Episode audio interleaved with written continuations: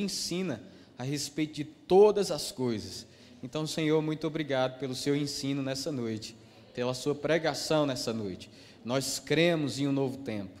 Em nome de Jesus. Amém. Amém. Aleluia. Então, como o pastor Albério falou, eu vou estar saindo de férias e às vezes você pode estar pensando, né?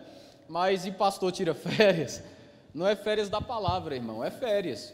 Amém? Até porque, é, graças a Deus, é verdade. Até porque tem gente que pode pensar, ah, mas o diabo não tira férias, por isso que ele está estressado do jeito que está. Não é verdade? Mas a gente tira, graças a Deus, amém? Glória a Deus por isso. Então, eu quero combinar uma coisa com você essa noite. Eu tenho um tema para tratar com você essa noite. Eu acredito que esse tema ele pode mudar a sua vida para sempre. Por quê? Porque é a palavra de Deus. Mas qualquer deslize da sua atenção nesse tema pode também mudar a sua vida para pior, não para melhor. Então eu queria te pedir uma coisa: eu vou entrar nesse tema aqui, estou com muito desejo de entrar nele, mas eu queria te pedir algo: que você mantesse a sua atenção e que se você só saísse para beber água ou alguma coisa, se for de fato o jeito. Porque se você perder algum detalhe, você pode sair por aí dizendo que eu não disse, eu só sou responsável pelo que eu falo, não pelo que você entende. Amém? Então, eu gostaria de começar essa ministração pedindo, de fato, que você abra a sua Bíblia. Em Mateus, no capítulo 25, no versículo 20. Eita glória a Deus! O Senhor é bom.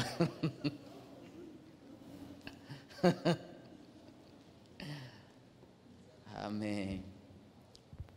Você conseguiu? Achou? Mateus no capítulo 25, no versículo 20. Por acaso, nessa passagem aí está falando da parábola dos talentos? Sim? Correto? Eu errei ou estou certinho? Amém? Ok. Então vamos lá. Agora olhe para mim. Nessa passagem da Bíblia está acontecendo uma coisa muito interessante. Uma parábola está sendo contada, está sendo ensinada. E o que eu mais acho interessante é que começam a ser repartidos com pessoas talentos, começam a ser repartidos dons. E essas pessoas, quando elas recebem o, o talento, quando elas recebem o dom, elas são instruídas a multiplicar aquele dom. Isso não acontece com todos, acontece com dois. O primeiro multiplica o dom e o Senhor vem e ele diz: O que você fez com o dom que eu te entreguei? Ele fez: Olha, você me entregou e eu multipliquei. Está aqui o que o Senhor me entregou. E ele diz: Servo bom fiel, entra no gozo do teu Senhor. A mesma coisa acontece com o segundo. Ele diz: Olha, eu peguei o que você me entregou e eu multipliquei. E ele diz: Servo bom, fiel, entra no gozo do teu Senhor. No terceiro, nós temos uma peculiaridade aí. O Senhor vai ter com o seu servo, e quando ele vai ter com o seu servo, ele diz: E você, o que você fez? Olha o que ele responde. Ele diz assim: ó, Preste bem atenção. É importante que você entenda isso. Ele diz: Eu sei que tu és Senhor mal, que ajunta, ou melhor, que colhe aonde você não ajuntou, que colhe aonde você não plantou. Por causa disso, eu apenas enterrei o talento, e agora eu tirei o talento e te devolvi. E ele disse: Olha, deixa eu te dizer uma coisa, você foi infiel. Você não multiplicou aquilo que eu confiei na sua mão. Até porque para Deus, fidelidade não é você devolver o que ele te entrega é você multiplicar aquilo que ele te confia. Fidelidade para Deus não é no dia marcado, na hora marcada, você chegar para ele e falar: Olha, você me entregou um dom, toma aqui o dom que você me entregou. Não, para Deus, fidelidade é você multiplicar o que foi entregue a você. Amém? Então, olha o que é que aconteceu aqui. Esse rapaz, ele não tinha roubado o Senhor. Ele apenas entregou o que foi confiado a ele, e Deus considerou isso como infidelidade. Ele disse: Você é infiel, rapaz você poderia pelo menos ter colocado no banco. E ele confronta o Senhor. Ele diz: Eu sei que você é um Senhor mau, que você junta onde você nem plantou, que você quer colher onde você nem é, é, é, semeou. E ele, o que eu acho mais interessante, se você entender, o Senhor dessa parábola é Deus. Isso é uma analogia que está sendo feita entre Deus e a igreja do Senhor. Então, como um desses senhores que não multiplicou o talento pode olhar para Deus e falar: Eu sei que tu és Senhor mal? Eu acho uma afirmação muito forte alguém olhar para o Senhor e falar para ele: Eu sei que você é um Senhor mal. Você acha forte também? E ainda deturpar o cara assim, você semeia, você quer colher onde você nem semeou. E eu fiquei pensando nisso e em como a igreja se encontra no século 21, porque eu fico pensando, principalmente ensinando no Rema, nós temos uma matéria chamada Caráter de Deus, inclusive as matrículas estão abertas, amém?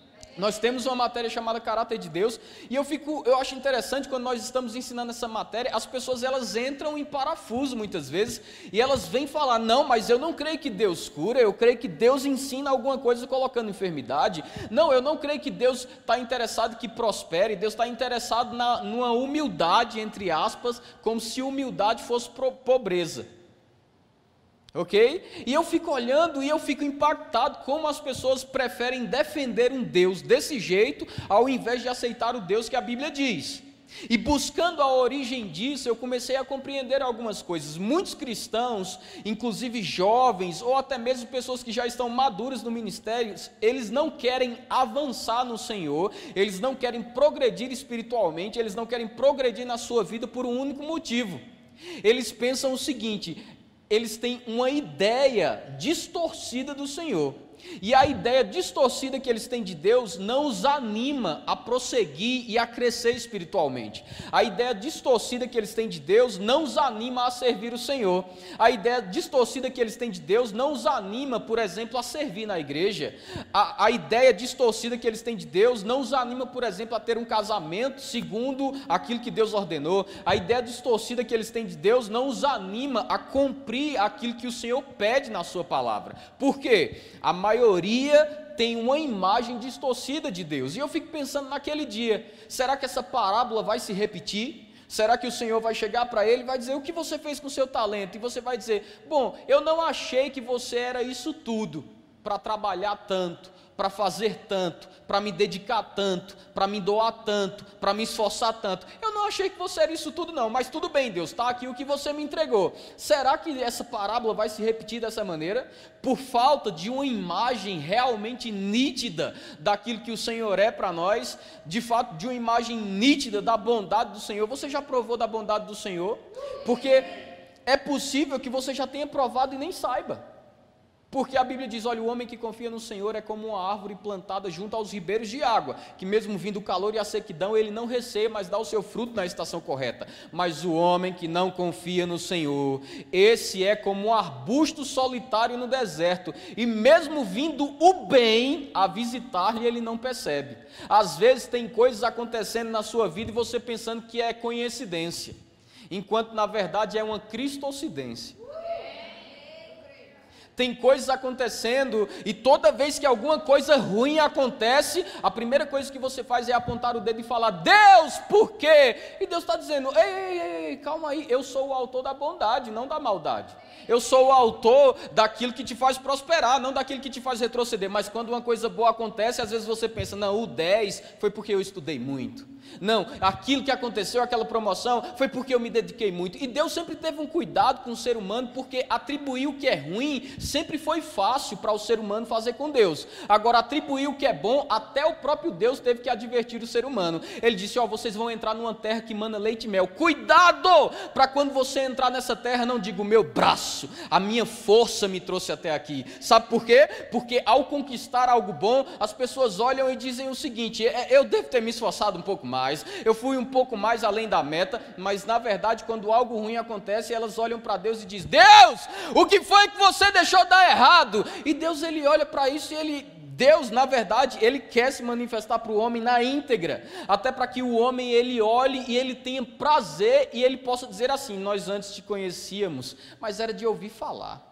Hoje nós te conhecemos de fato, e sabe de uma coisa? Até aqui nos ajudou o Senhor. Olha só o bem que Ele nos fez, olha só aquilo que o Senhor tem feito. Sabe, você já passou por momentos difíceis na sua vida, que você pensou que nem ia chegar até aqui. Pois é, veja o que Jesus fez. Olha onde você está, sentado, ouvindo a palavra, não morreu, nem vai morrer.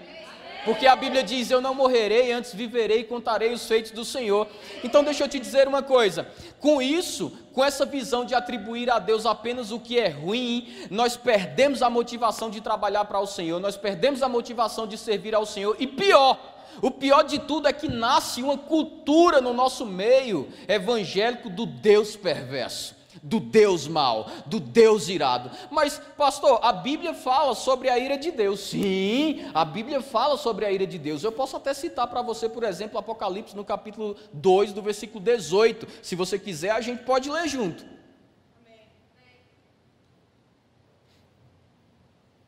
Apocalipse no capítulo 2, do versículo 18, a Bíblia está falando de uma mulher Deixa eu ganhar tempo aqui. A Bíblia está falando, anota você ler em casa, Apocalipse no capítulo 2, no versículo 18. A Bíblia está falando de uma mulher e Deus está dizendo o seguinte: olha, existe uma mulher no vosso meio que tem induzido os meus servos à prostituição. Todavia eu, o Senhor, tenho dado tempo para que ela se arrependa. Aí Deus diz assim: ela, porém, não quer se arrepender. Você acredita nisso? Deus olhou para uma mulher que está levando seus servos à prostituição, e o homem pode olhar para isso e dizer: por que Deus não foi lá e pesou a mão? Porque Deus não é esse Deus que você tem escutado aí, não. Esses dias eu estava vendo um pregador falando e ele olhou para um rapaz que estava vindo deixar a oferta e parece que alguma coisa deu errado ali, e ele disse assim: Deus vai te colocar de cama! E eu disse: Que Deus? Porque eu não sei de que Deus você está falando, mas o meu Deus, um dos atributos dele, uma das características dele é longanimidade. Deus olhou assim para aquela mulher e ele disse assim: Eu sei que ela está levando os meus servos à prostituição, mas sabe de uma coisa? Eu estou dando tempo para ela se arrepender. Aí Deus depois diz assim: Ela, porém, não quer se arrepender do seu pecado. Aí é onde entra a ira de Deus. Aí você pode perguntar: e o que é a ira de Deus? Talvez muitos aqui pensem e não saibam o que é a ira de Deus, mas a ira de Deus nada mais é do que a justiça de Deus reagindo contra a injustiça e impiedade daqueles que tentam reter a verdade. Vou repetir: o que é a ira de Deus? A ira de Deus nada mais é do que a sua justiça, reagindo contra a injustiça, contra a impiedade daqueles que de alguma forma tentam reter a verdade. Isso acontece com certeza, nós temos aí, nunca se debateu tanto sobre a família, nunca se debateu tanto sobre é, é, é a, a, desvalorização da família. Eu morei nos Estados Unidos e quando eu estava saindo de lá, estava tramitando uma lei para tirar os dez mandamentos de frente de uma escola. E essa lei foi aprovada e os muçulmanos ganharam e tiraram os dez mandamentos. Eu digo, é contra essas coisas que vem a ira de Deus. Por quê? Homens que pela impiedade tentam reter a palavra. Um dia desse estava tramitando uma lei aí também, querendo tirar das escrituras tudo aquilo que prega contra o homossexualismo. Você sabia disso? Estava querendo tirar da Bíblia. Mas eu vou te dizer uma coisa, querida, é contra isso que vem a ira de Deus. O que é a ira de Deus? A sua justiça, reagindo contra a injustiça ou impiedade daqueles que tentam reter a verdade. Mas Deus, talvez você olhe para o cenário que está acontecendo hoje e você diz assim, mas Cadê a ira de Deus? Deixa eu te dizer uma coisa. Deus olhou para essa prostituta no capítulo 2, no versículo 18 de Apocalipse, e disse: Eu estou dando tempo para que ela se arrependa. Aí deixa eu te mostrar outro exemplo. Deus, ele olha para Moisés e disse assim: Moisés, você vai ser um libertador do povo. Você vai tirar o povo do Egito, vai levar o povo para uma terra que mana leite, que mana mel. E Moisés começa a tirar o povo do Egito e uma caminhada que duraria 40 dias. Você já sabe o resultado, durou 40 anos por causa da murmuração do povo. Não foi por causa de Deus. Ó, oh, não foi não. Foi por causa da murmuração do povo. Durou o quê? 40 anos. E sabe de uma coisa, querido? Deus disse o seguinte no livro de Hebreus: Deus está exortando e diz assim: Não me ponham à prova, como fizeram os teus pais na provocação do deserto. Todavia, eu demonstrei os meus milagres a eles por 40 anos. Meu irmão, era 40 anos, de dia, quando estava o sol pegando fogo ali, uma coluna de nuvem refrigerando o povo. E o povo sabia, isso não é comum não. Para onde a gente vai, essa nuvem vai atrás. E tem refrigério para a nossa vida. E quando era de noite? Quando era de noite era muito frio no deserto, mesmo assim tinha uma coluna de fogo. Imagina só, Anápolis está muito frio, não tem como se aquecer, mas Deus manifesta numa coluna de fogo e diz: Fica pertinho, que está tudo bem. Aí o povo está com fome, Deus faz cair o maná do céu, e o povo mesmo assim coloca Deus à prova, e ele diz: Não me coloquem à prova, como fizeram os teus pais no deserto. Eu demonstrei por 40 anos os meus milagres, todavia esse povo endureceu o seu coração contra mim. Vou repetir essa frase porque ela é chave: endureceu o seu coração contra mim. Vou repetir de novo: endureceu o seu coração contra mim, endureceu o seu coração contra mim. É por isso que a palavra de Deus declara o seguinte: eis que estou à porta aí bato, se ouvires a minha voz, eu entrarei e cearei contigo e tu comigo. Deixa eu te dizer algo, às vezes nós usamos isso para os pecadores, mas sabia que isso é para a igreja? Aí, olha só que interessante, querido, preste bem atenção nisso. Deus ele diz: Eu todavia jurei na minha ira. Eu fico pensando que ira é essa que demora 40 anos para se manifestar. Se isso para você soa bem, então imagine isso aqui.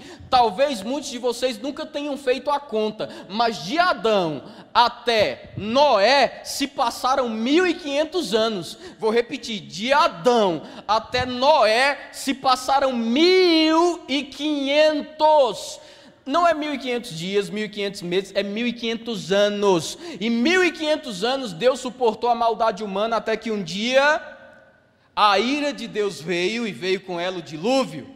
E você pode pensar, é Deus que é um Deus mau? Não, não é Deus que é um Deus mau, é a justiça de Deus reagindo contra a injustiça e impiedade. Ou quantos de vocês não lembram que Joel, que Noé pregava o arrependimento a eles? Você está comigo ainda? Então Deus advertiu a prostituta, Deus advertiu o povo no Egito, Deus advertiu é, é, o povo e passou 1500 anos sendo longânimo. O que é que você quer dizer com isso? Primeira coisa, a ira de Deus não cai do dia para a noite. Deus é longânimo. Obrigado. Segunda coisa que eu quero te dizer é que em Tiago, no capítulo 1, no versículo 20, se você está anotando, Tiago, no capítulo 1, no versículo 20, diz uma coisa muito interessante: diz o seguinte. Olha só que interessante, diz: Porque a ira do homem não opera a justiça de Deus. Por que, que a ira do homem não opera a justiça de Deus? Quem aqui já se irou? Oh, só, só você. Meu Deus, que igreja santa. Uma onda de santidade veio lá de trás para cá, quase que eu paro de pregar. Aleluia. A Sandrinha já cirou. Aleluia. A Luana não precisa levantar a mão, não, amor. Mas deixa eu te dizer uma coisa: você sabia que se irá não é pecado? Ó, oh, aliviei todo mundo agora. Se irá não é pecado. É impossível que você não se ire. Às vezes você está no trânsito, alguém te dá uma fechada, você se irou. Ei! Abençoado. Deus te proteja! O Deus de Isaac, Jacó. Mas deixa eu te dizer uma coisa: irá não é pecado. A Bíblia diz: irai-vos Todavia, não pequeis, não se ponha o sol sobre a vossa ira. Sabe por que, que a Bíblia diz isso? Porque a Bíblia sabe que está escrito em, primeira, em Tiago, no capítulo 1, no versículo 20: a ira do homem não produz a justiça de Deus. Você já notou quando a sociedade pega um ladrão que não conseguiu ter êxito no roubo? Antes da polícia chegar, se a polícia demorar muito, ele morre, porque ele é espancado. Você está comigo? E quando ele é espancado ali, deixa eu te perguntar uma coisa: nós chamamos isso de justiça com as próprias mãos, mas operou a justiça de Deus? Não. Não operou, a justiça, operou apenas a justiça do homem, porque a ira humana é totalmente diferente da ira divina. Você irado e eu irado falamos coisas que não queremos. Você irado e eu irado fazemos coisas que não queremos. E nunca o resultado é bom, porque sempre opera a justiça humana e nunca a justiça divina. Mas eu tenho uma boa notícia para você. Romanos no capítulo 17, Romanos no capítulo, aliás, capítulo 12, no versículo 17, diz algo incrível. Olha só o que diz aqui: A ninguém tomeis mal por mal procurai as coisas dignas perante todos os homens, se for possível, quanto depender de vós, tente paz com todos os homens. Não vos vingueis, não vos vingueis, não vos vingueis, não vos vingueis, não vos vingueis, não vos vingueis a vós mesmos, amados, mas dai lugar à ira de Deus. Aí diz assim, ó, porque está escrito: minha é a vingança, eu retribuirei, diz o Senhor. Aí você diz: É, eu te perdoo. Mas sabe de uma coisa? Eu te entrego a Deus. Espera a mão de Jeová pesar sobre você. Não, não, não, não. O que Deus está querendo dizer nos versículos acima é o seguinte: não retribua o mal por mal, não pague o mal por mal, porque senão você vai operar a sua justiça. Ao invés de fazer isso, entregue a mim, porque eu sei como fazer justiça. E sabe de uma coisa? a, a sua justiça é uma justiça imediata, por causa da sua ira. Olha, deixa, você vai se chocar, mas se um estuprador estuprar uma criança e a população pegar ele, a ira do homem mata ele na hora. A ira de Deus, que nós supervalorizamos como vai rasgar ele no fogo do inferno. A ira de Deus é assim, ó. A ira do homem é assim, ó, você irado. Ó, você irado, você está calmo, de repente você ficou irado, aí você faz: Eu vou matar! Se eu pego, eu mato! Esse é você irado. Agora, observe, não sei se você está pronto para ver Deus irado. Olha Deus irado.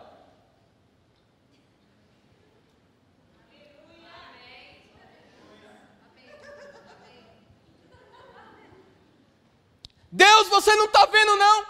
Uhum, eu vi que ele estuprou, mas eu estou dando tempo para que ele se arrependa. Porque se ele se arrepender, ele vai ser tão santo quanto você. Eu sei, muitos de vocês não ficaram confortáveis com essa afirmação, mas Jonas também não ficou. Deus disse a Jonas: prega o evangelho, porque se o povo se arrepender, eu não, eu não mando ira nenhuma. Aí Jonas disse: Mas eu não quero pregar. Por que, Jonas? Porque se, se eu pregar, ele se arrepende. Então eu pergunto: quem é o mais sedento de ira? É o homem ou Deus? Aí Jonas vai para debaixo de um pé de árvore para não pregar. Aí Deus vai, pá, seca o pé de árvore. Aí Jonas faz, meu pé de árvore. E Deus olha, como que pode um camarada ter mais compaixão de uma árvore do que de vidas? E nós erramos na ira de Deus porque pensamos que a ira de Deus é como a nossa. Nós olhamos e dissemos, eu quero que morra. Deus olha e diz, eu quero é que viva. Nós olhamos e dissemos assim: Eu quero é que aconteça o dobro com ele. Deus olha e diz assim: Eu quero que ele conheça o sacrifício de Jesus e viva. E sabe o que é que eu estou fazendo? Eu estou dando tempo para que se arrependa, porque a ira de Deus, ela sim produz a justiça de Deus. O que ele está querendo dizer nos versículos acima, dizendo: Não pagueis o mal por mal, nada mais é, nada menos é do que isso. Ele está querendo dizer: a igreja não é o braço da ira, não. Então pare de se vingar dos outros. Ao invés disso, entregue a mim. E se ele se arrepender? Eu perdoo. Como é que é? É isso mesmo, eu perdoo. E quer um conselho? Seja meu imitador.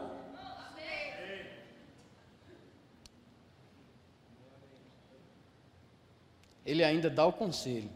Sede meus imitadores, assim como eu sou de Cristo. Eu sei, não é fácil, nós gostamos muito é do poder, né? Pedro olhou para Jesus e disse assim: Não te receberam nessa cidade, não. Você quer que eu ore e mande fogo do céu? Ele não disse assim, Jesus, ora aí desce fogo do céu. Ele disse, Eu mesmo oro e fogo vem. Era um cara ousado na fé. Quantos de vocês estão prontos para descer fogo hoje à noite?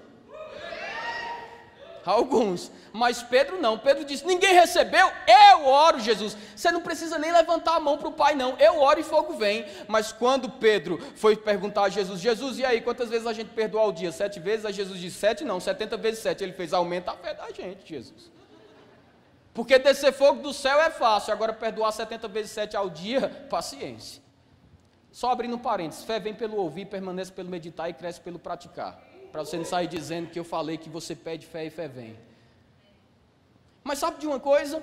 A ira de Deus é totalmente diferente eu ainda tenho uma boa notícia para você. Romanos no capítulo 1 vai para lá. Não, deixa que eu vou para lá. Romanos no capítulo 1, no versículo 18, diz o seguinte: Pois do céu é revelada a ira de Deus contra toda impiedade e injustiça dos homens que detêm a verdade e injustiça. Ou seja, Aqui está dizendo para quem a ira de Deus vem: para homens que pela impiedade detêm a verdade. Deixa eu te perguntar uma coisa: algum de vocês está tá andando em impiedade detendo a verdade?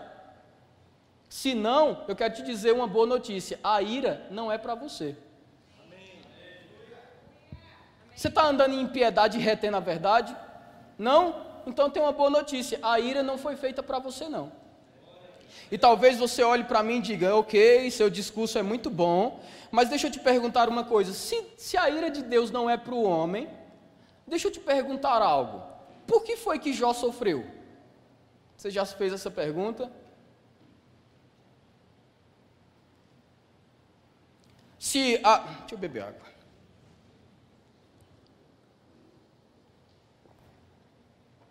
Ok, se a ira de Deus não é para o homem, por que foi que Jó sofreu? E outra pergunta que é muito frequente no nosso meio: Pastor, no nosso meio não, né? Desculpa, no meio de muita gente que ainda não conhece o caráter de Deus na íntegra, eles pensam o seguinte: se Deus, se a ira de Deus não é para nós, por que foi que Jó sofreu? E outra coisa, será que eu posso sofrer como Jó? Porque toda vez que algo está indo bem demais, você já viu como que o mundo é? Você está rindo muito, viu? Vai ter raiva amanhã. Quem já escutou isso? Meu irmão, eu cresci escutando isso.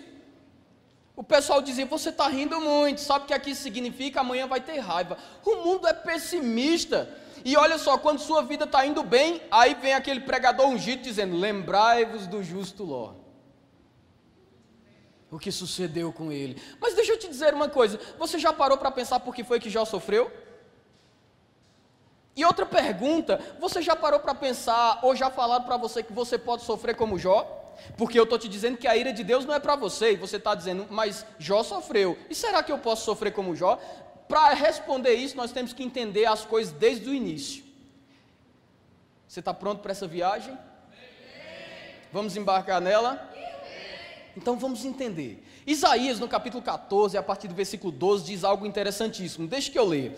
Diz o seguinte: Isaías, no capítulo 14, no versículo 12, diz assim: ó, Como caístes do céu, ó estrela da manhã, filha da alva, como fostes lançado por terra, tu que prostravas as nações, e tu dizias no teu coração: e tu dizias no teu coração: Eu subirei ao céu, acima das estrelas de Deus, exaltarei o meu trono, e no monte da congregação eu me assentarei, na extremidade do norte, subirei acima das alturas das nuvens, e serei, eu serei semelhante ao Altíssimo Lúcifer olhou e ele disse: Eu vou subir acima das mais altas nuvens e eu vou ser semelhante a Ele. Aí, quando isso aconteceu, a Bíblia diz: E na multiplicação do teu comércio se encheu o teu interior de violência. Você já parou para pensar no que é a multiplicação do comércio de Lúcifer? A multiplicação do comércio de Lúcifer nada mais era do que a venda de uma ideia. Que ideia? Você já notou? Deus é muito bonito, não é? Mas você já notou que eu sou o sinete da perfeição? O que significa o sinete da perfeição? Significa que se você quiser, quisesse saber se uma coisa era perfeita, era só comparar com ele. Ele disse: Você já notou que Deus é lindo, mas você já notou que eu sou o sinete da perfeição? O que você acha de comprar essa ideia? Está aqui o meu número, vote em mim. E uma terça parte comprou a ideia, um discurso sedutor, um discurso eloquente, um discurso que dizia: Deus é demais, mas olha para mim, eu também sou o cara. Um discurso atraente, mas que acabou muito mal. Na multiplicação do seu comércio, ele foi profanado do santuário, caiu e Lúcifer passa a se chamar nada mais, nada menos do que diabo. Ficou com medo? Diabo!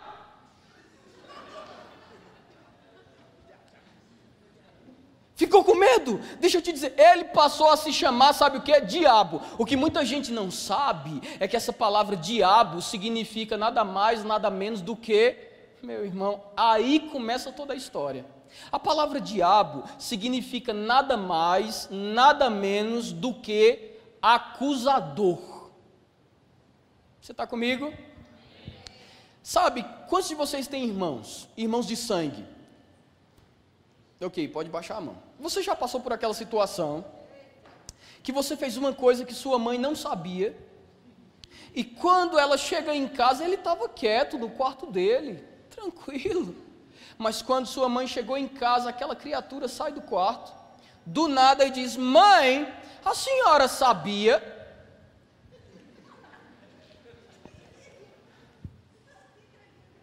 Já, já passou por isso? Mãe, a senhora está sabendo onde Fulano estava ontem à noite e com quem ele estava? E você olha assim: de onde saiu esse enviado? Se chama acusador. Deixa eu te dizer algo: ele deixou de ser um adorador para ser um acusador. Ele perdeu o emprego, vamos dizer assim, de adorador, mas ele ganhou um, dele mesmo. Ele disse: O que, é que eu vou fazer agora? Já sei, vou acusar. Você, você, você, você, você, você, você, você. Você.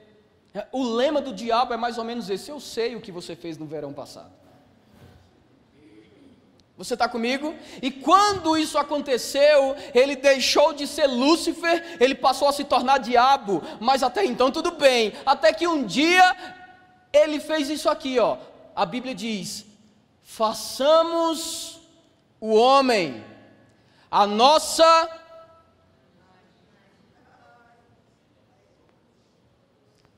Eu não sei se você está entendendo, mas Deus olhou e disse: Você queria ser igual a mim, não é? Tudo bem. Façamos o homem a nossa imagem, conforme a nossa semelhança. E diz a palavra que Deus criou o homem. O de... Aí tem gente que diz assim: ah, meu querido, o homem é, fala quase igual aquele salmo. Quem é o homem para que dele te lembres? Algumas igrejas falam isso. É só um comedor de feijão e de arroz. Quem já escutou isso? Hã? Pois deixa eu te dizer algo. Eles olham e dizem assim: o homem não é muita coisa, não. Mas deixa eu te dizer o resto do salmo. O resto do salmo diz assim: quem é o homem para que dele te lembres? Ou o filho do homem para que o visites? Todavia, um pouco menor do que Deus. Meu Deus do céu.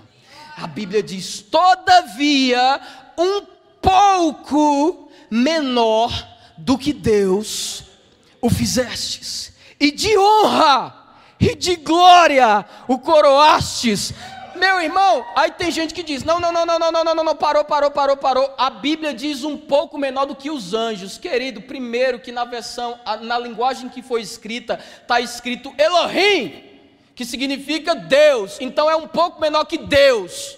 Segundo, que uma coisa é você ser um pouco menor que o prefeito, outra coisa é você ser um pouco menor que o presidente. E terceiro, que se você fosse apenas feito um pouco menor do que os anjos, Lúcifer ia olhar para você, o diabo ia olhar para você e ia dizer assim: Nossa Deus, não tinha algo melhor para fazer não, porque anjo eu já conheço. Mas meu irmão, para encher aquele coração de inveja, foi porque ele olhou e fez assim, ó. Ah! É muito igual! É igualzinho! Meu irmão, é, sabe aquela olhada que você dá, que você não viu direito e você faz assim? Quando ele viu você, ele fez: Não! É igual, é igualzinho a ele, é tudo o que eu queria ser, é tudo o que eu desejei. Eu não acredito que Deus fez isso, como se não bastasse ter criado o homem, quem é o homem para que dele te lembres, ou o filho do homem para que o visite todavia um pouco menor do que Deus fizesse, e de glória e de honra o coroasse. Como se não bastasse Deus ter feito isso, ainda criou você, um ser tão incrível que vinha ter comunhão com você. Deus olhava e dizia: é igualzinho a mim, eu caprichei, coroa da minha criação. E Lúcifer, movido de total inveja, acusador, o diabo, ele começa a traçar um plano para essa criação tão perfeita cair. E ele traça esse plano, e você acredita que o plano dele deu certo? O homem, quando foi criado, olha que perfeição, olha aqui, ó. O homem era consciente do seu espírito, consciente da sua alma e, por último, consciente do seu corpo. Tanto é que antes de pecar, ele nem se dava conta que estava nu. Mas quando o homem pecou, olha o que, olha o que o diabo fez. Quando o homem peca, o trio se inverte. Ele passa agora a ser consciente do corpo, depois da alma e por último do espírito. É por isso que Deus diz assim: Adão, aonde você está? E ele diz assim, ó: Ouvi, consciente do corpo, ouvi a tua voz, tive medo, consciente das emoções. E depois ele diz: Me escondi, consciente de uma posição caída. Aí Deus olhou e disse: Deixa eu te perguntar só uma coisa. Quem te fez saber que você estava nu? Deus sabia, tem um culpado aí. Quem é? Aí começa o disse-me disse. Ele diz: Bom Deus, eu quero te dizer uma coisa, a culpa é da mulher que tu me destes. Aí Eva olhou e disse: não, não é bem assim, não. Eu acho que a culpa é da serpente. E Deus disse: Tudo bem, não tem problema. Vamos organizar essa bagunça aqui. Que tal um tribunal? Afinal de contas, eu sou o reto juiz.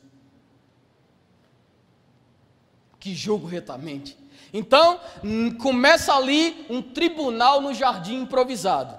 Nesse tribunal tem Deus, o reto juiz, Adão como um réu, Eva como um réu o diabo como um promotor de defesa, ou melhor, de ataque. Deixa eu ver se eu estou correto. Paulinho, você, você é formado em direito, correto?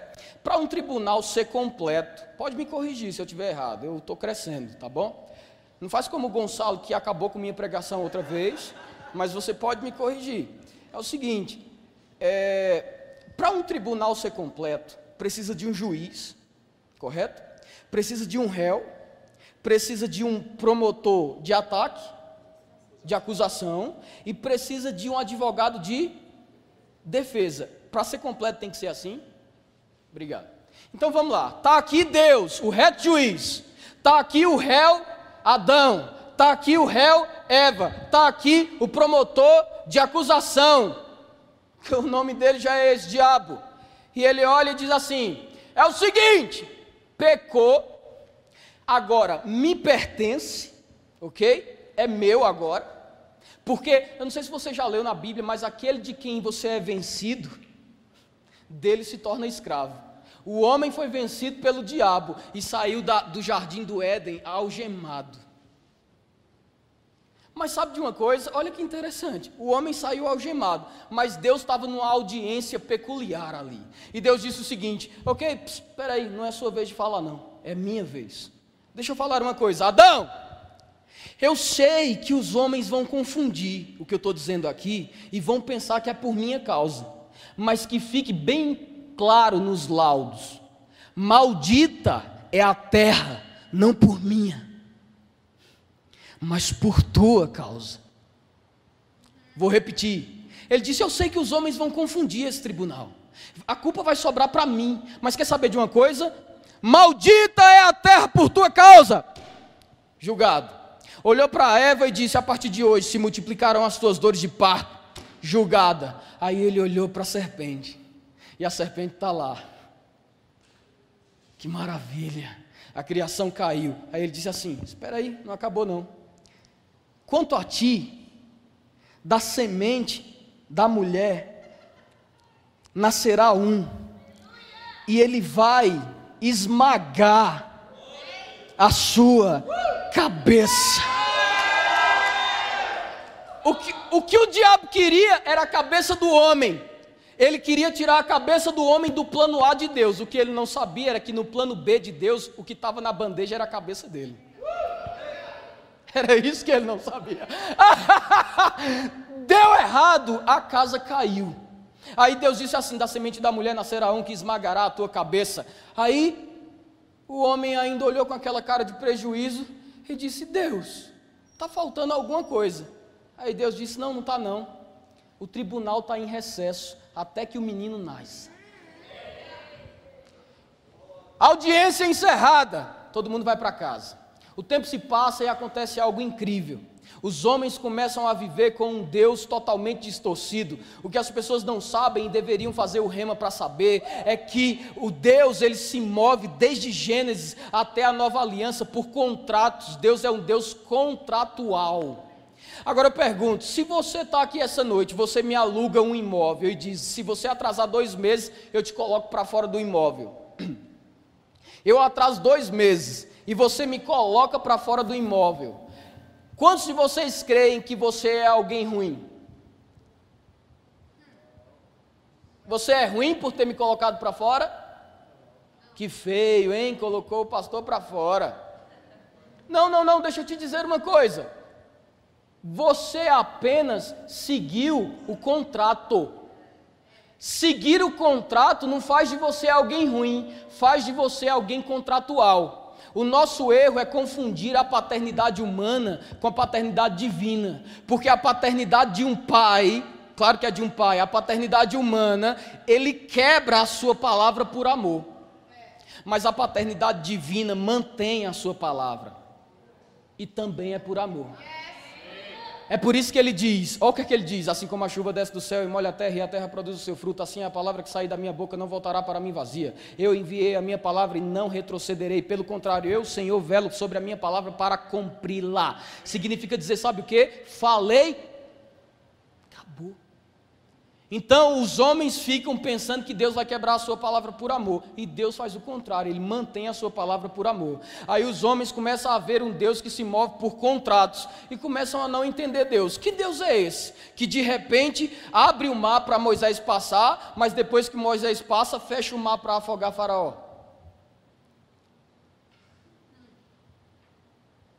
Que Deus é esse? Você já parou para pensar nisso? Não era que Deus era mau era porque estava no contrato. Simplesmente isso. Mas eu tenho uma boa notícia para você, querido.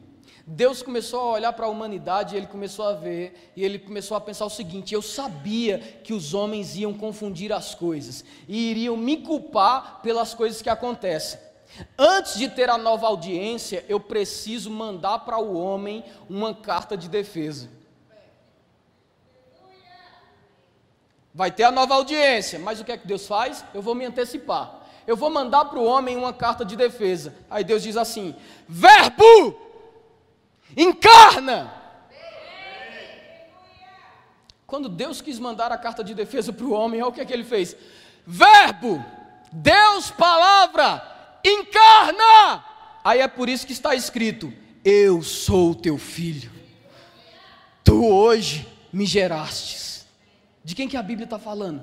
Jesus. O Deus a palavra se faz Deus homem, e está escrito: no princípio o Verbo era Deus, estava com Deus, mas se fez carne, habitou entre nós, e nós contemplamos a beleza da Sua majestade. O que é que Jesus veio fazer? Jesus veio fazer o seguinte: eu sou a carta de defesa de Deus. Vocês têm ouvido o que Moisés falou, vocês têm ouvido o que Abraão falou, mas eu quero te dizer uma coisa: só existe um que é a perfeita expressão de Deus, e esse alguém sou eu. Aí ele diz: tudo aquilo que eu faço é aquilo que eu vejo o Pai fazer. E o que é que Jesus fez? Jesus andou por toda parte colocando doença. Jesus andou por toda parte fazendo maldade. Jesus andou por toda parte ensinando as ovelhas, quebrando a perna delas. Não, a Bíblia de Jesus andou por toda parte fazendo o bem e curando e libertando os oprimidos. De quem? De Deus? Não, os oprimidos do diabo. Aí depois a Bíblia diz: E para isso se manifestou o Filho de Deus, para destruir as obras. De quem? Do diabo. Aí Jesus também disse: E tem outra coisa, viu? Tudo aquilo que eu falo é aquilo que eu escuto o Pai falar. Sabe o que, é que Jesus dizia? Eu sou o mau pastor. Não, ele dizia: Eu sou bom, eu sou bom, eu sou bom, eu sou bom, eu sou bom, eu sou bom pastor. E só para vocês terem uma ideia, o bom pastor dá a vida pelas suas ovelhas. O que é que ele fez? Aí olha que interessante. Ele diz: Tudo aquilo que eu falo é aquilo que eu escuto o Pai falar. O povo estava angustiado, ele dizia: Vinde a mim, todos vós que estáis cansados, sobrecarregados, eu vos aliviarei. Tomai sobre vós o meu jugo e aprendei de mim, que sou manso e humilde de coração, e acharei descanso para as vossas almas. O povo estava aflito por causa de roupa. Ele diz: Olhai para as aves que estão no céu, não semeiam nem juntam em celeiro, contudo, o vosso Pai Celestial as alimenta. Olhai para os lírios que estão no campo, nem Salomão em toda a sua glória se vestiu como um deles. Hoje eles existem, amanhã são cortados, lançados no fogo. Por acaso algum de vós pode acrescentar um palmo da vossa estatura? Pelo contrário, lança sobre Deus todas as vossas preocupações, bem certo de que Deus tem cuidado de vós. Jesus ele vem trazendo alívio, não colocando peso. E quando o povo estava enfermo, aí um homem chegou para ele e disse: Se tu queres, faz-me limpo. Ele disse: Espera aí, como é a história? Se tu queres, se tu é a tua vontade, faz-me limpo. Ele fez: Eu não vou te dizer apenas a minha vontade, eu vou te dizer a vontade do meu Pai, porque tudo aquilo que eu faço é aquilo que eu vejo ele fazer. Eu quero ser limpo. Ninguém aqui tem dúvida se Deus tem poder para curar. A dúvida de vocês é se Deus quer. Pois eu quero te dizer, Ele quer. Ser limpo. Aí Jesus vem mostrando. Quando Jesus se deparou com a morte, ele disse: Eu sou a ressurreição e a vida, e aquele que crê em mim, ainda que esteja morto, viverá. Aí Jesus se depara com a viúva indo enterrar o seu filho. Aí Jesus parou a viúva. Tem muito crente que queria escrever assim. Olhou para a viúva e disse assim: Eita, Deus levou, foi? Levou teu filho. Jesus não disse isso. A Bíblia diz que, movido de íntima compaixão, ela olhou e disse assim: Mulher. Sabe o que é íntima compaixão? Se colocar no lugar do outro. Ele olhou e disse: Não vai ficar assim, não. E sabe que o menino ressuscitou? Jesus se encontrou com a falta e trouxe abundância. Jesus se encontrou com a enfermidade e trouxe cura. Jesus se encontrou com a morte e trouxe vida. E deixou bem claro: vocês pensam que o que eu faço é de mim? Não, eu só faço o que eu vejo o Pai fazer. E só falo o que eu escuto Ele falar. Aí ele disse: Eu sei que muitos de vocês se acham bons, se referindo a uma geração que não tinha o Espírito Santo. Aí ele diz assim: Mas se vós, sendo maus, sabeis dar boas dádivas aos vossos filhos, porque quem de vocês o filho pede pão e você dá uma serpente? Nenhum. Quanto mais o vosso Pai Celestial que está no céu, não vos dará também o Espírito Santo, aquele que vos pedir. Quem de vocês crê que amor de mãe é incrível? Meu irmão, eu, eu olho para o amor de uma mãe, eu acho uma coisa Incrível. Ela vê a tropa toda marchando, só o filho dela está marchando errado e ela diz que a tropa está marchando errado. Essa é uma mãe. Mas você já parou para pensar que quem criou o amor de mãe foi Deus?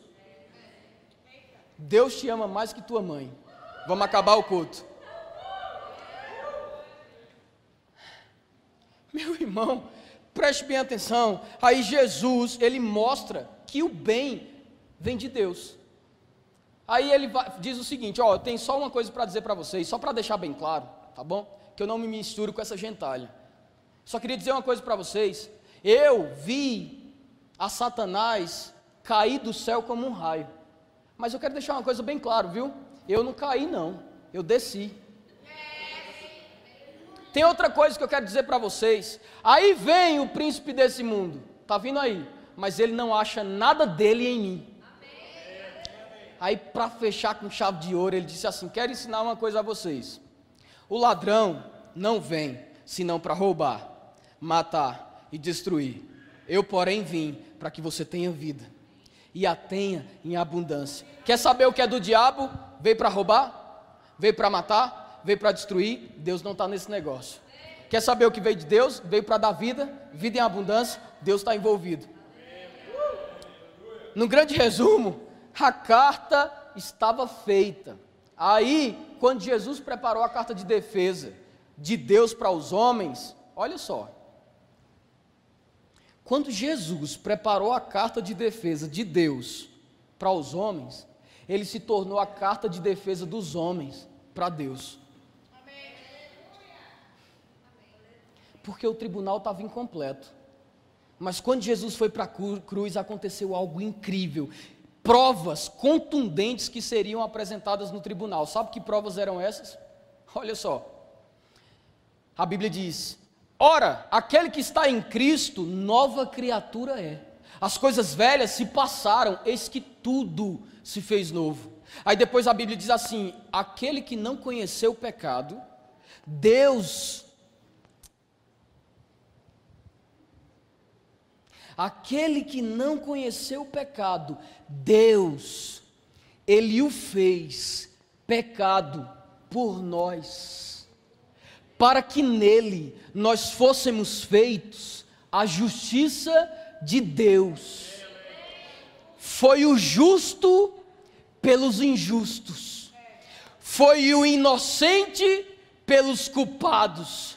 O sangue de Abel clamava uma coisa, mas o de Jesus, o sangue de Jesus, ele olha para você quando o diabo vem para cima de você com tudo agora, dizendo: Ei, o pastor Luan pecou. Jesus disse assim: Filhinhos, eu vos escrevi para que não pequeis, todavia, se alguém pecar, deixa eu dar minha carteirada aqui. Diabo, ó, se alguém pecar, tem um advogado junto ao Pai, Jesus Cristo de Nazaré, que é fiel e é justo para vos perdoar e vos purificar de todo pecado, de toda injustiça. Aí o diabo faz: Como assim? Jesus disse: Você não entendeu, não? Eu venci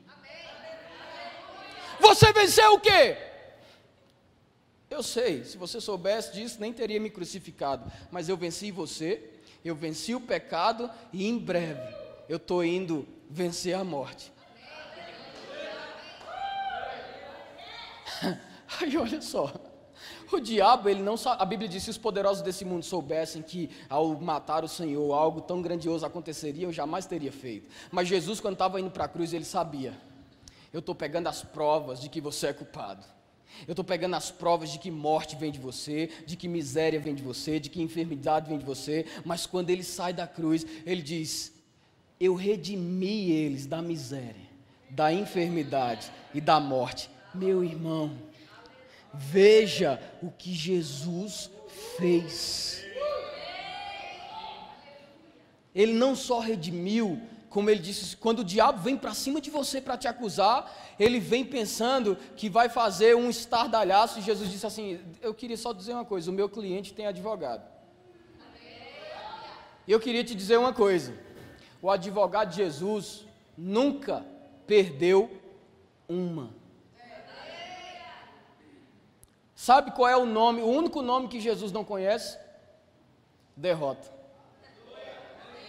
Você chega para Jesus e diz: Jesus, eu estou na derrota. Ele faz: Que derrota? Jesus se tornou para o homem o advogado. E quando o diabo vem acusar agora, Jesus faz justificado. Quando o diabo vem acusar agora, ele diz nova criação. Quando o diabo vem acusar agora, eu quero a família dele. Ele diz: hum, Você chegou um pouco tarde, porque neles, através de mim, chegou a bênção de Abraão, que diz: Em ti serão benditas todas as famílias da terra. E o diabo olhou e disse: Eu não acredito, não. O que me resta fazer? Bom, eu, já que eu não posso mais deter ninguém, eu vou tentar pelo menos sujar o caráter de Deus de alguma forma. É por isso que tudo que acontece, o diabo chega e diz: Foi Deus. Já viu aquele desenho que tem um cara andando lá na frente? Eu acho que é a era do gelo. Aí vem dois atrás, um joga a bola de neve quando o tigre olha para trás, um fica para o outro. Pronto, é o diabo. Ele joga a bola e você faz. Em vez de você fazer, atribuir o bem a Deus, você toma para si. Mas quando é para atribuir o mal, você olha e faz: Que foi Deus? E Deus, hã? Que foi? E o diabo tá. Mas eu quero te dizer uma coisa: Deus é inocente. Tá? Agora, você pode se perguntar, ok, entendi, o diabo pode vir acusar, não tem mais vez, estou já encerrando, tenha calma. O diabo vem acusar, ele não tem mais vez, não adianta mais nada, mas deixa eu te perguntar uma coisa, você ainda não respondeu a pergunta. Por que foi que Jó sofreu? Não é? Você está curiosíssimo, não está? Eu deixei para o final para justamente você querer saber qual é o final da história. Você decide. Olha só, primeira coisa que eu quero te dizer é que antes de mais nada, as pessoas perecem por não ter um conhecimento concreto do livro de Jó. Não, não, a maioria nem leu o livro. Mas deixa eu te dizer algo. O livro de Jó, ele é o livro mais antigo da Bíblia. E tem gente que pode olhar para mim e falar: não é Gênesis. Não, não é Gênesis. É o livro de Jó. O livro de Jó é o livro mais antigo da Bíblia. Detalhe, detalhe. Suspeita, a maioria dos estudiosos suspeitam que quem escreveu o livro de Jó foi o mesmo escritor de Gênesis, Moisés. Interessante, não? Como é o livro mais antigo da Bíblia, também é o hebraico mais antigo e por isso o mais difícil de tradução. Outra coisa, peculiaridade sobre o livro de Jó é que no capítulo 1 e 2 é onde acontece o diálogo entre Deus e o diabo. Detalhe: Jó não sabia que esse diálogo estava acontecendo. Amém? Você está aqui ainda? Outra coisa, do capítulo 3 até o capítulo 33 é onde acontece o diálogo de Jó com seus amigos da onça. E no capítulo 38 é onde Deus se revela para falar com Jó. Amém? Agora tem outras coisas que a gente precisa saber é sobre Jó. Por exemplo, você sabia que no capítulo 1, no versículo 1 do livro de Jó, porque tem muita gente que vai especular por que Jó sofreu. Aí diz, porque Jó era um pecador, miserável. Mas eu acho interessante o que a Bíblia declara no capítulo 1, no versículo 1 do livro de Jó. Diz assim, ó: Havia Uma vez eu escutei um pregador dizendo que todo pastor queria ter um crente assim na sua igreja. Quiçar todos.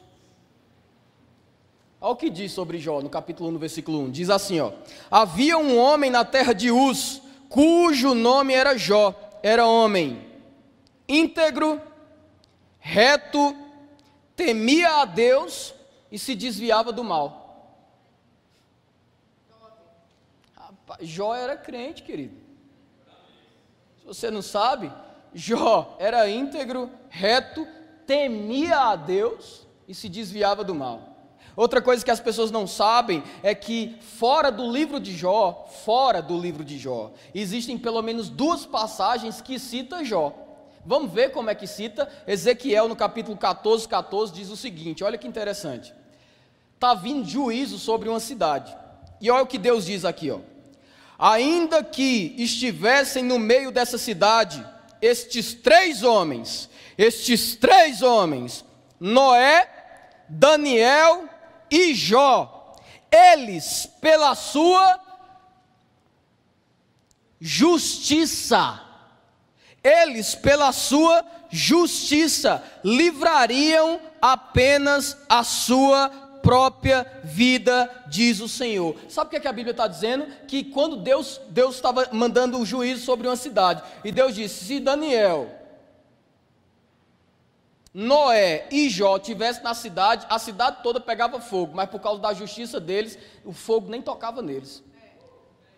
Parece que Ezequiel está dizendo que Jó é justo. E como se não fosse o suficiente, a Bíblia ainda diz o seguinte: coloca ele junto com Daniel, que a tradução do nome é nada mais nada menos que Deus é juiz, e coloca ele com Noé, que é intitulado o pregoeiro da justiça. Jó foi comparado simplesmente ao pregoeiro da justiça e a um cidadão que se chama Deus é juiz. Aí tem outra passagem para você não dizer que a gente só ficou no velho, tem um no novo. Tiago, no capítulo 5, no versículo 11, diz assim, ó: Eis que chamamos bem-aventurados os que suportam aflições. É isso mesmo, eu falei aflições e sim, você está no verbo da vida.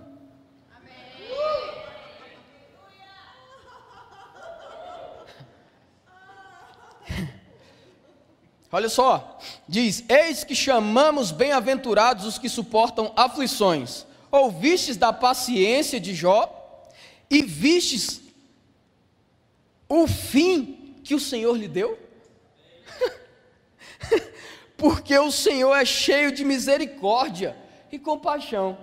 A Bíblia está dizendo que no meio de sofrimento, você deve pelo menos olhar para Jó e aprender, não o que o povo diz, desgraça vai vir sobre você, mas o que eu vou te mostrar no final da mensagem. Aí olha só, tem duas passagens mostrando e citando Jó como justo, e é exemplo até para o povo da nova aliança. Meu Deus do céu. Aí outra peculiaridade sobre Jó. Jó, nossa, essa daqui é muito boa. Eu amo essa peculiaridade na vida dele. Tem gente que diz, mas Jó não era justo, porque Jó não está na galeria da fé. Jó não está na galeria da fé por um único motivo. Jó nasceu antes de Abraão.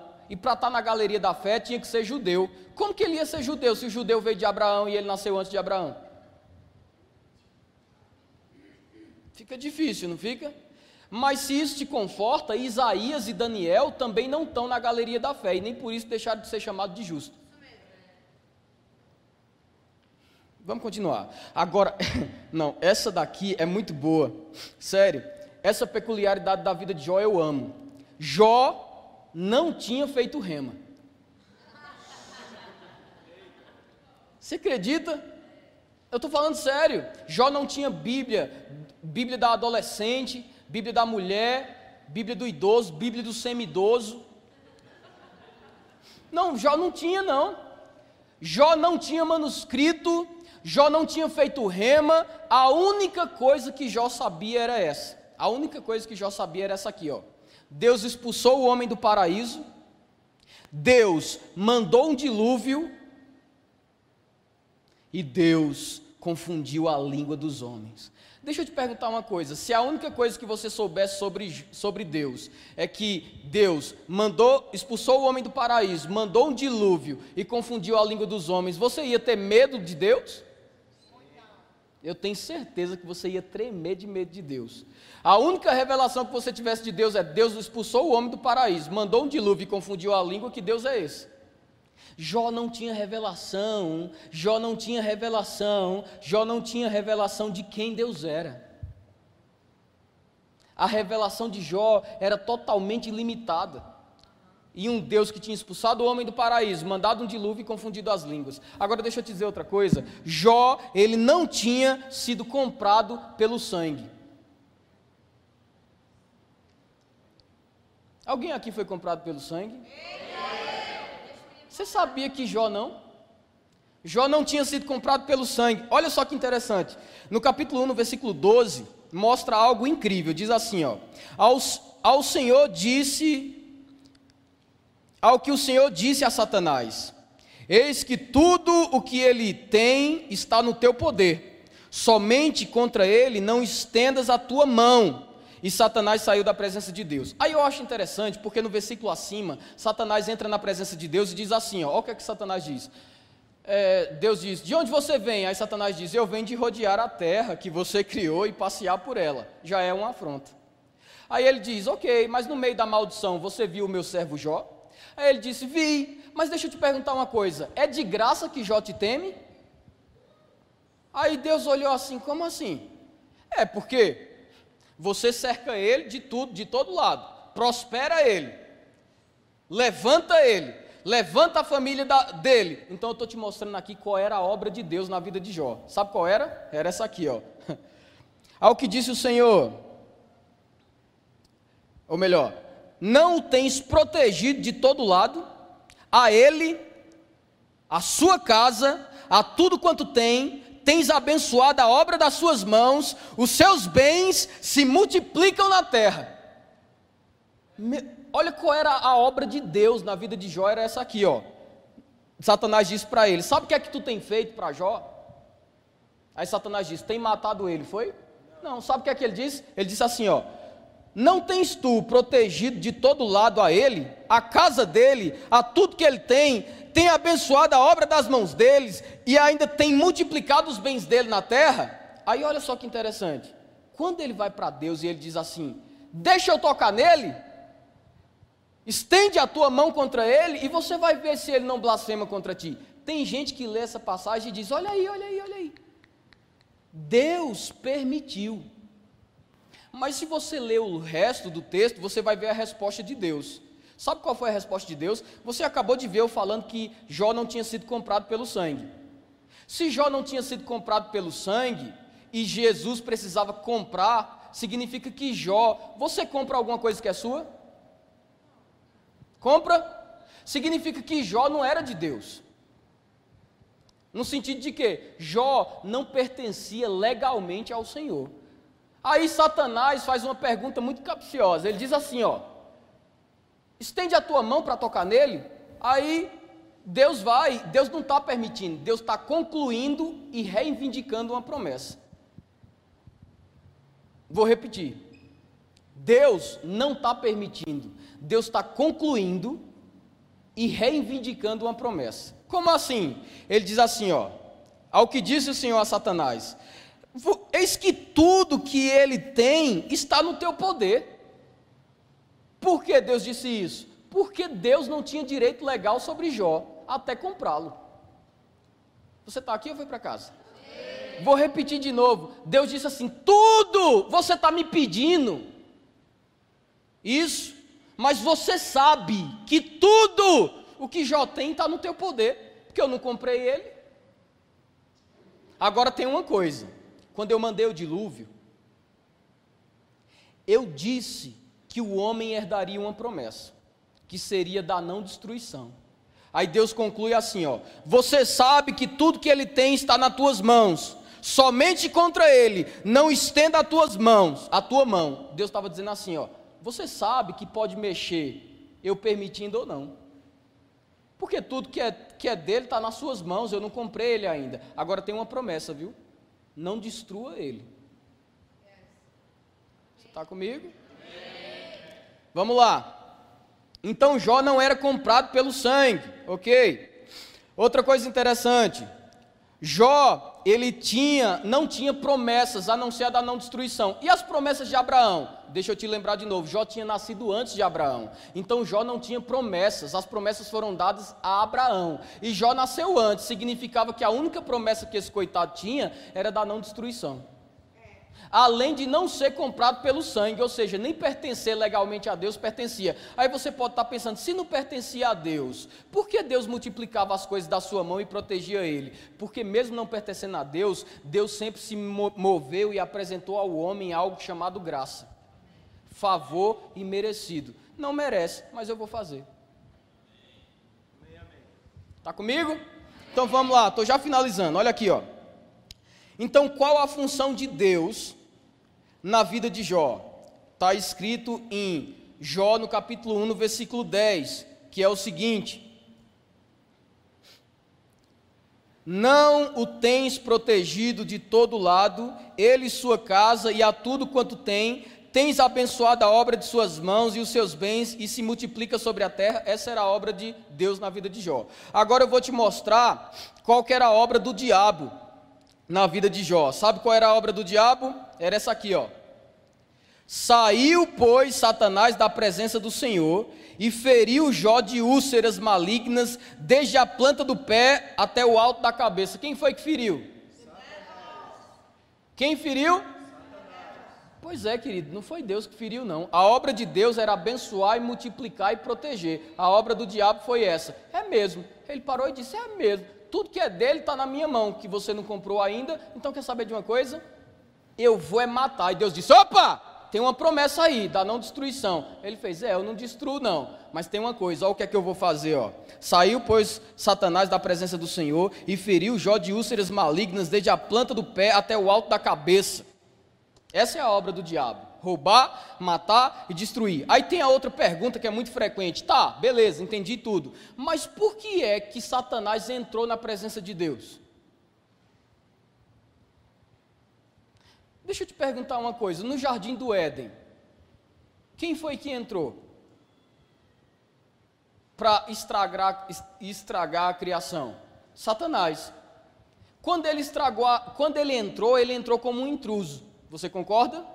Mas quando ele estragou a, tua, a, a criação, ele se tornou legalmente acusador. Então, além de ter o direito legal do homem, ele, o homem agora era dele, ele era legalmente acusador. É por isso que quando Jesus vem para a terra, Jesus olha para Pedro e diz assim: Pedro, eu tenho uma coisa para te falar. Aí Pedro diz: O que foi, Senhor? Pedro, Satanás pediu para peneirar-te. Satanás pediu a quem? Hã? Satanás pediu de novo a Deus. Só que dessa vez ele quebrou a cara. Porque quando ele, ele fez, hum, Pedro está muito ousado. É meu, posso peneirar? Aí Jesus diz assim, ó, Pedro, Seguinte, Satanás pediu para peneirar-te. Pedro olhou assim, aí ele fez: Fica tranquilo, eu roguei por vós.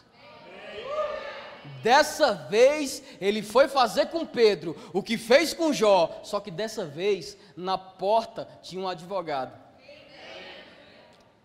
Oh, aleluia. Aí você diz, e é somente aí que ele aparece. Você já viu um trecho em Apocalipse que diz assim: E eles o venceram pelo sangue do Cordeiro e por causa da palavra que ousavam confessar? Venceram a quem? Aquele que insistia em acusar dia e noite os irmãos. Satanás é aquele chato que fica: Deus, olha, olha aí o que o que o Toninho fez. Deus, olha aí o que o Luan fez. Deus, olha aí o que o pastor Max fez. Deus, olha o que o pastor Alberio fez. Só que dessa vez, meu irmão, o acusador saiu com um tiro pela culatra.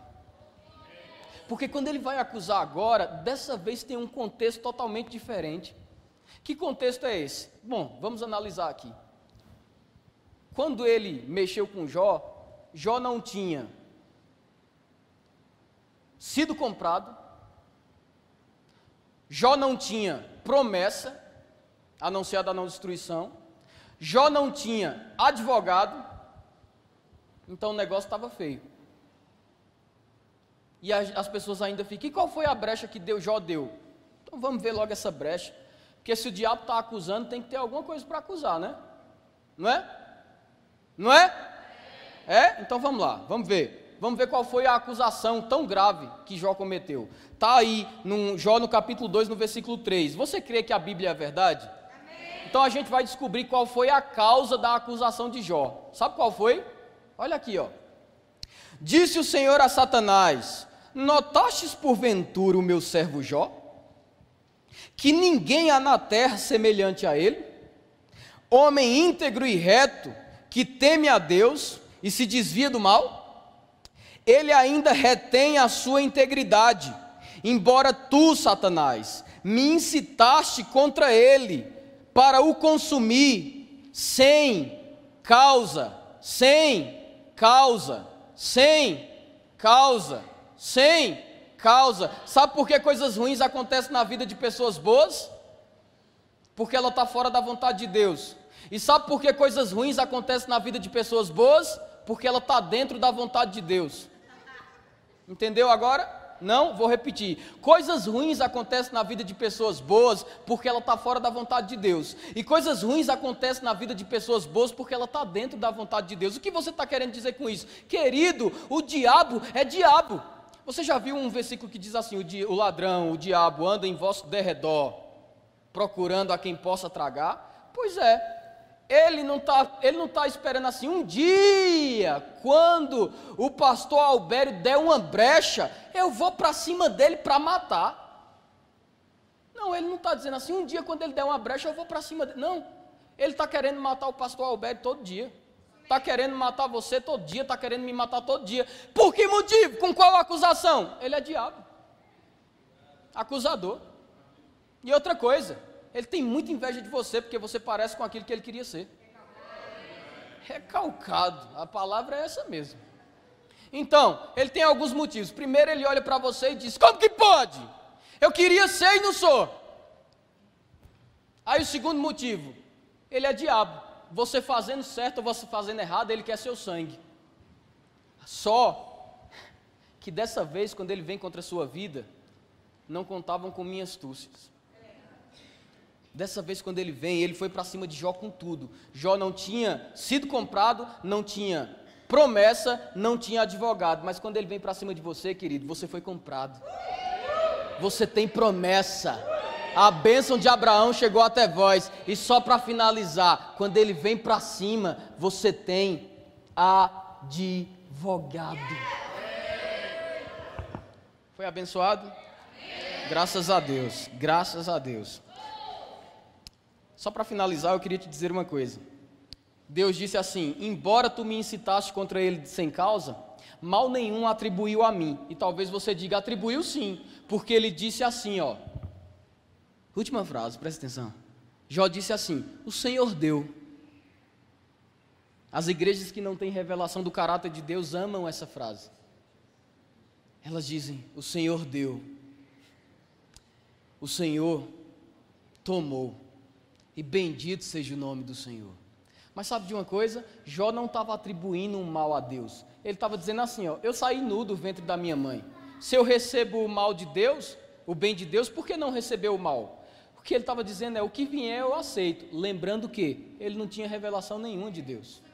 Mas eu e você sabemos um pouco mais do que isso. Amém? Aí o que mais me anima é que Jó contemplou o teu dia. Ele disse assim: Mas eu sei. Ele veio, eu estava sem precaução, mas eu sei que o meu redentor vive e que ainda se levantará em meu favor. Pois é, querido, o diabo pode até vir, mas vai se cumprir o que está escrito: mil cairão à tua esquerda, dez mil à tua direita, tu, porém, não serás atingido, mal nenhum te sucederá e praga nenhuma chegará à tua tenda. E ainda que o diabo venha por um caminho, quando ele vê o advogado lá na porta, por sete caminhos ele fugirá. Pode vir por um, mas quando ele vê o advogado lá, ele vai fugir por sete. É pedaço de capeta para tudo que é lado.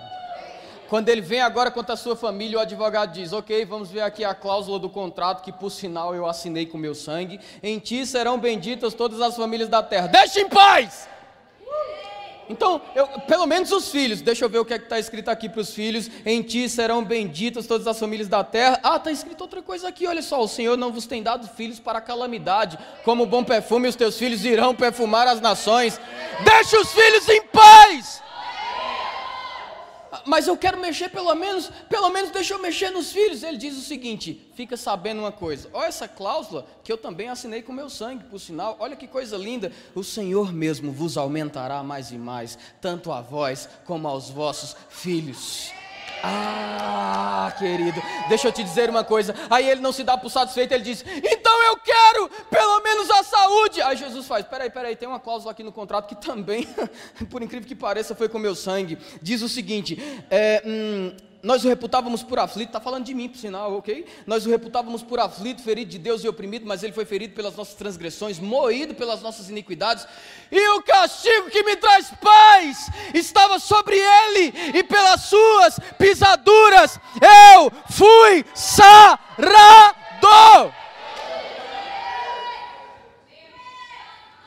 Aí, querido, olha só que interessante. Aí os crentes, uma vez eu, eu, entrei no hospital e eu me deparei com uma mulher que ela tinha esclerose múltipla. Quem sabe o que é esclerose múltipla aqui? Você vai paralisando todos os membros do corpo. Eu cheguei para ela, eu ministrei cura, tudo que era jeito, e ela, não é Deus, Deus quer me ensinar, Deus quer me ensinar. Aí um dia tinha uma conta em cima da banca dela, eu olhei assim e fiz, querida, deixa eu te perguntar uma coisa, você já pagou essa conta? Ela fez, já. E essa, esse braço dela nem se movia. Eu fiz, deixa eu te perguntar uma coisa, você pagaria essa conta de novo? Ela fez, eu, ela era americana. Eu não sei como é no seu país. No meu país ninguém paga conta duas vezes. Eu fiz, interessante. Você sabia que você está pagando uma conta duas vezes? Ela olhou e fez, como assim? Está no contrato. Mostra para o teu advogado que está sendo cobrado uma dívida que não é tua, está mexendo com sua família, pintando o sete, fazendo tudo, até quando você vai ficar calado, vendo o diabo fazer, enquanto o contrato mostra para você que você tem direito a um advogado, deixa ele entrar em campo, meu irmão. Jesus, quando ele diz, oh, oh, oh, você está você tá guerreando, por quê? Você está lutando por quê? Eu entrei na casa de um irmão uma vez, ele estava suado. Eu disse: O que, é que você está fazendo? Ele fez: Eu estou lutando com o diabo. Eu fiz: Deixa eu ver, por favor. E eu fui para o sofá da casa dele, ele ficava sentado fazendo. Hum, até suar tudo. E ele dizia que aquilo era uma batalha espiritual. Não, não, não, isso não é o bom combate, não. O bom combate, você entra com a mão levantada. Você diz assim: Jesus está mexendo nas minhas finanças. Aí Jesus diz: oh, pera, pera. Tem uma cláusula aqui. A cláusula é assim: eu me alegro na prosperidade dos meus santos. Ah, ah tem outra coisa aqui, viu? Dá e dá-se-vos a boa medida, recalcada, sacudida, transbordante vos darão. Ah, tem outra coisa aqui também: os filhos dos leões têm necessidade, passam fome, mas os que temem ao Senhor, bem nenhum lhe faltará. Vamos entrar no ringue? Aí ele pega sua mão e entra assim, ó. E o que é que eu preciso fazer? Sua função é somente uma. Você pega o contrato, cola na sola e dá assim, ó. Cola na sola, meu irmão. Para com essa história. Eu, eu fico indignado. Esses dias eu estava dando aula numa cidade, uma mulher chegou para mim e disse: Eu estava passando mal, fui numa rezadeira. Quem sabe que é rezadeira aqui? Ela pegou um galinho de arruda, passou assim em mim, ó. Eu te ben... Brincadeira. Ele passou o galinho assim, o galinho murchou. Eu saí de lá boa. Eu fiz, peraí, calma, calma, muita calma nessa hora. Você está dizendo que foi numa rezadeira, ela pegou um galho de arruda, passou em você e você ficou boa. Eu fiquei boa, de verdade fiquei boa. Eu fiz, você ficou boa de verdade. Ela fez, aham. Eu fiz, Deus, eu não aceito. Se uma rezadeira com um galinho de arruda está curando o povo, esse contrato tem que funcionar. Ele disse: não, não, não, não. O problema não é a, a, a, originalidade do contrato, é que ninguém chamou advogado. Está na hora de você chamar seu advogado para entrar em campo, querido. Jesus está assim, ó. Eu estou com a papelada toda aqui, tem tudo aqui, ó. Deixa eu entrar, eu tenho todas as provas. Se ele te acusar, eu tenho prova de inocência. Se ele quiser tua saúde, eu tenho, eu tenho as provas da cura. Se ele quiser tua família, eu tenho a bênção de Abraão que chegou até vós. Pare de... Eu sei que esse lema é conhecido, mas agora você vai entender ele como na íntegra ele é. Eu sempre quis dizer isso. Pare de sofrer.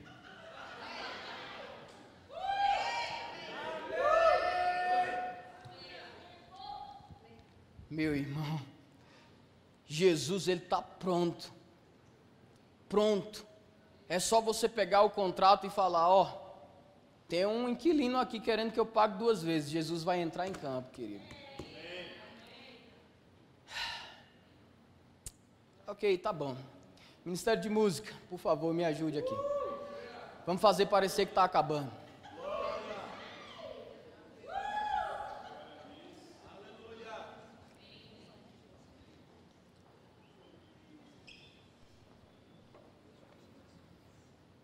Por que você está sentado?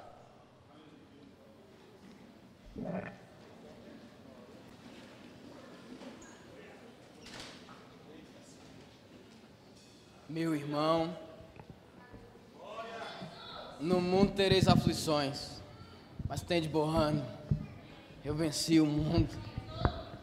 Você pode estar aqui com problema na sua empresa.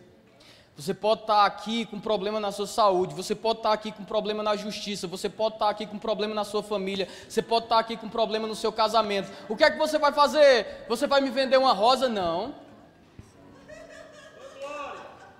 Você vai me vender um martelo? Também não quero. E o que é que você vai fazer? Eu vou te dizer, meu irmão, entrega para o teu advogado essa noite. Entrega para ele. E agora sim, ó, deixa eu te dizer, no reino de Deus tem uma cláusula para se entregar um, um problema para Deus, para o advogado. Qual é? A Bíblia diz que nós temos no céu um sumo sacerdote que se compadece das nossas fraquezas, que em tudo foi tentado e em nada pecou. Isso significa dizer que quando você passa por uma situação difícil, ele também já passou, foi tentado, a diferença é que ele não pecou. Então, quando alguma coisa difícil está acontecendo na sua vida e ao invés de chorar você ri, ele olha para Deus e diz assim: Deus, e aí Jesus? Aí ele diz assim: Pai, o Senhor sabe que eu não pequei, né? Aí Deus diz: Sei, mas vou dizer uma coisa para o senhor: isso dói. Se ele está rindo ao invés de chorar, é só uma coisa: se chama fé. Aí Deus diz assim: como é que se chama? Fé. Repete de novo: como que se chama? Se chama fé. Como que se chama? Se chama fé. Aí Deus diz: está aí uma palavra que me agrada. Sem fé é impossível agradar a Deus. Mas ele diz: sabe de uma coisa? Se ele devia estar tá chorando e estar tá rindo, e isso é fé, os meus olhos passeiam por toda a terra, procurando um coração que seja totalmente meu, para se mostrar forte para com ele. Sabe o que é que ele quer de você essa noite? Entrega! Descansa! O teu advogado está pronto, querido. Você está pronto? para deixar o diabo de cabelo em pé. Uh!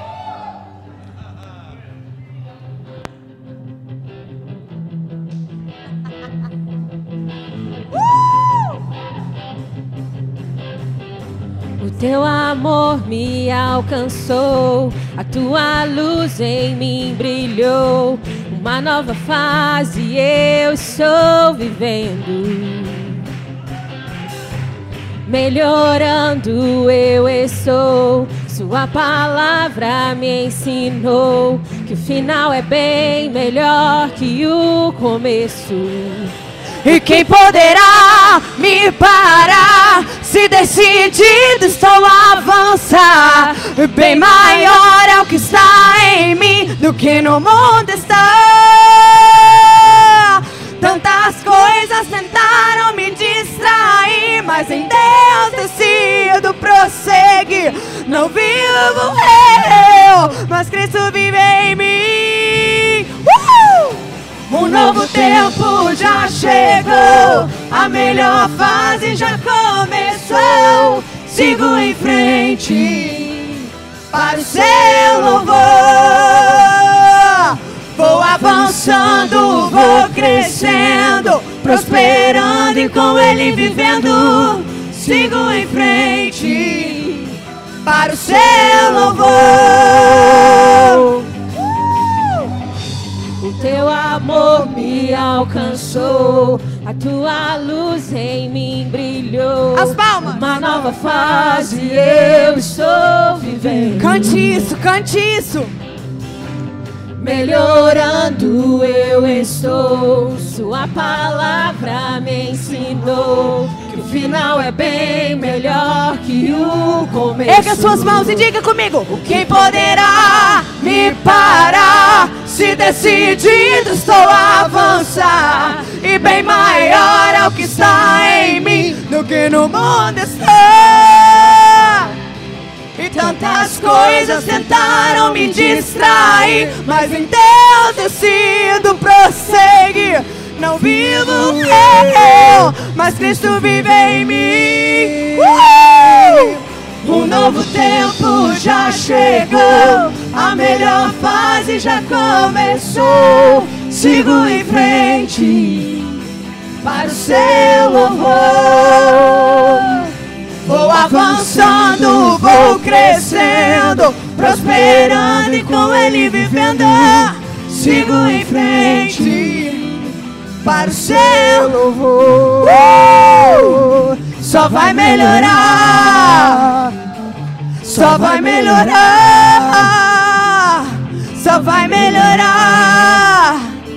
Eu não vou parar. Pega sua voz e diga: Só vai melhorar. Diga, só vai melhorar, só vai melhorar.